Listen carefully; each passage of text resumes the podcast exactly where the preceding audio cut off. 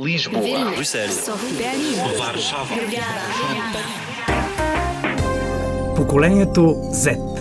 Хм, като Zero, защото почваме от начало. Защото зануляваме или Защото питаме защо? Поколението Z. Един подкаст на Българското национално радио в рамките на проекта Евранет Плюс, водещата радиомрежа за европейски новини. Младостта не е порок. Този български израз се използва в различни ситуации и различен контекст, особено в сфери и дейности, доминирани от по-опитни, вече утвърдени личности, които гледат със съмнение и предубеденост към по-младите, които те първа навлизат. Значението на въпросния израз е, че не е недостатък да си млад. Добър пример за това са двама млади български джаз изпълнители – Велека Цанкова и Лъчезар Кацарски – те показват ярка и запомняща се индивидуалност и демонстрират потенциал, който не остава незабелязан, именно от по-опитните от тях музиканти. Едни от водещите музиканти в съвременната българска джазова музика, които не просто им подават ръка, а и работят заедно по създаването на нова музика и изпълняват с тях рамо до рамо на една сцена. Нека разберем от самите тях, Велека и Лъчезар, какво е да си млад джаз изпълнител в България. Това е много особен въпрос, защото бих отговорила не, но в същото време разбира се, че е. Защото тук вече говорим за доста сериозен стил и работа с доста сериозни музиканти. Не можеш да си позволиш да не си подготвен и да не знаеш за какво става въпрос. Но когато вече минеш този етап на обучение, а когато послушаш много добре така години тази музика и влезнеш вътре в нея, всъщност се получава много лесно, защото в джаз средата бих казала, че всички сме като едно голямо семейство. Винаги можеш да разчиташ на някого. По принцип то лесни неща няма, макар че всъщност истината е, че трябва да го имаш в себе си, за да можеш да го развиеш във времето, етапно да го развиеш, но преди това трябва да си надарен с това нещо, т.е. да го имаш като дарба, но ти ме попита дали е трудно само началото. То, то всяко начало е трудно, така или иначе.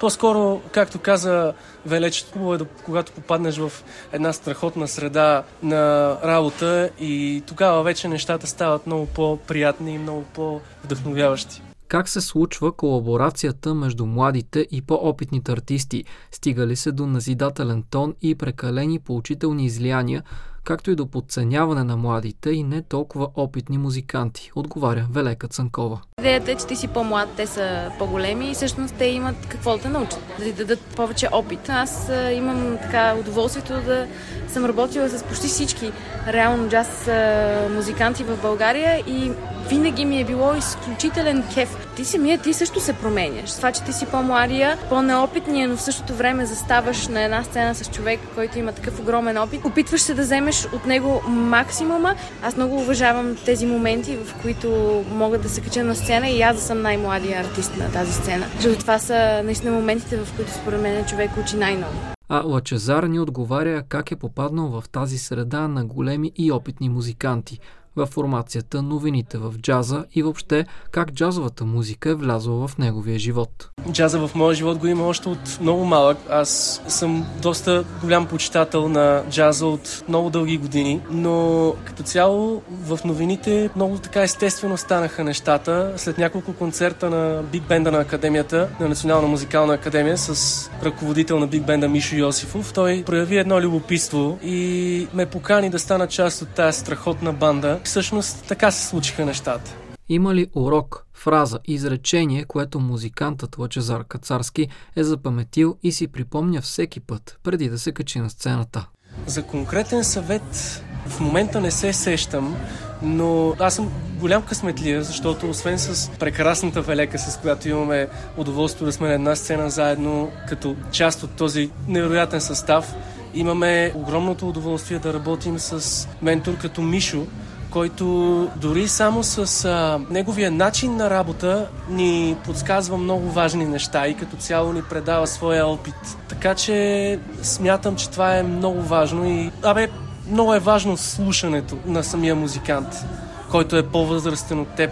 Дори само факта, че го слушаш как фразира, как прави някои неща или други, ти помага да се да надграждаш усъвършенстваш, да. Помагат ли музикалните платформи и съвременните начини на разпространение на музика на артистите днес? По-лесно ли разпространяват днес музиката си младите артисти? За музиката специално, според мен помага. Така е много по-лесно достъпно за всеки. Било то от коя държава, от кой град е. Много по-лесно може да стигне до теб като артист, да чуе какво може да предложиш и така нататък. Докато това, че концертите за мен винаги ще си останат най-красивото, най-истинското нещо. Срещата с, музикантите. Но определено социални мрежи, музикални платформи, всичките тези радиа, които подкрепят, ето като БНР, като Jazz FM също. Това са радиостанции, на които ние можем да разчитаме, защото излъчват в ефир нашата музика и това са неща, които определено помагат, защото така стига до повече хора. Една от разпознаваемите характеристики на джаз музиката е изкусното музициране на много високо ниво, придружена с сложни импровизации. За всеки ли е тази музика или трябва да притежаваш в себе си някаква особена сетивност, някаква аристократична нотка в кръвта, за да я разбираш по-добре, за да я усещаш пълноценно. Лъчезар Кацарски. Джаза е свобода, колкото и клиширано звучи и със сигурност трябва да имаш както Велека каза преди малко и доста стабилна основа, но лично за мен това даже мисля, че се повтарям сега, но пак би го казал, че човек трябва да има дарба за джаза. Не знам дали се дължи на някаква аристократичност или нещо такова, но човек трябва да я усеща тази музика и като цяло музиката, изкуството трябва да бъдат предмет на, на за мен това е чувство. А и предполагам, че и за много други хора това е преди всичко чувство. Разбира се, че теорията е важна и неоспоримо е наистина, но чувството от това да разкажеш нещо или да накараш хората да се разтанцуват, това е истинската музика и джаза също. Част от чара на джаза ли е това, че не е за всеки? Велека Цанкова. По някакъв начин, може би да. Аз лично си мисля, че би било хубаво повече хора да се докоснат до този тип музика, защото тя не е страшна. И реално сама в себе си събира толкова много подстилове. Всеки може да намери себе си в джаз музика. Да аз... Но би било според мен полезно и доста хубаво повече хора да достигат до, до тази музика, защото наистина тя е по-комплексна, по-различна от това, което а, така ни залива в ежедневието навсякъде. А, това разбира се я прави малко и повече, нали, не точно за всеки, но това е единствено и само защото трябва да намериш малко нещо повече в себе си, за да можеш да оцениш. А пък в днешно време много хора са забравили това да, да си влезнат в себе си, да се замислят и да дадат нещо.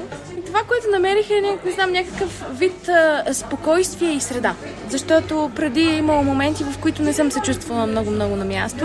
А пък сега някои хора казват, нали, ама на джаз не може да се танцува. Не е вярно! Страшен купон може да бъде. Така че всъщност намерих а, истинската забава къде се крие как протича творческият процес при Лъчезар Кацарски. За да напиша една песен, аз черпя вдъхновение от много неща и всъщност от друга страна бих казал, че всяка песен е моя различно аз, моя различен, различен, различна частица от мен. Така че, може би бих се описал с всичките си песни, защото не мога да, да намеря в момента една, която да, да, да усещам и да кажа това съм аз. Всичките песни, които съм написал или пиша, има доста, така, доста голяма частица от мен. То всъщност, за да я напиша, трябва да, да, да направя нещо, което да, да, да има мой стил в него. И предполагам, че и велечето е така, нали? За да напишеш нещо, трябва да вложиш доста, всъщност това е нещо, което ти си вложил от себе си, така или иначе.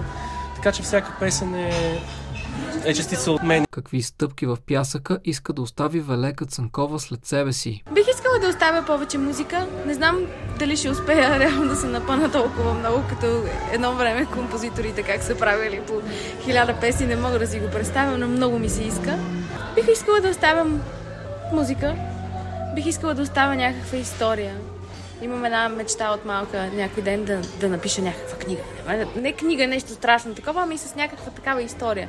Било то на, на, на моят живот, на някой друг ли или на това, което ни заобикаля, защото понякога наистина се чувствам, че живея в някаква приказка.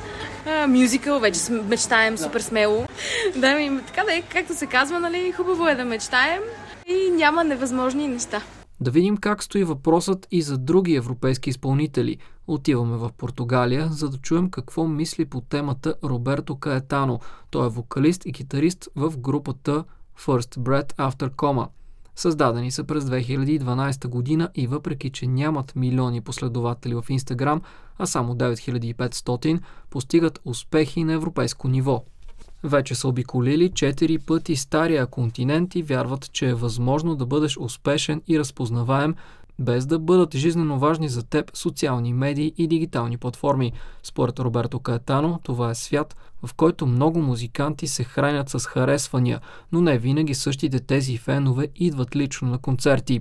First Bread After Coma не са зависими от звукозаписните компании, но посочват, че това им носи много повече работа, но само понякога е печелившо. A nossa ideologia Нашата идеология е винаги да имаме реални и органични фенове. Ние използваме малко социалните медии, но знаем, че тези, които ни харесват и следват, го правят по собствена воля. Това зависи също от това дали артистът знае как да работи с алгоритмите на социалните мрежи.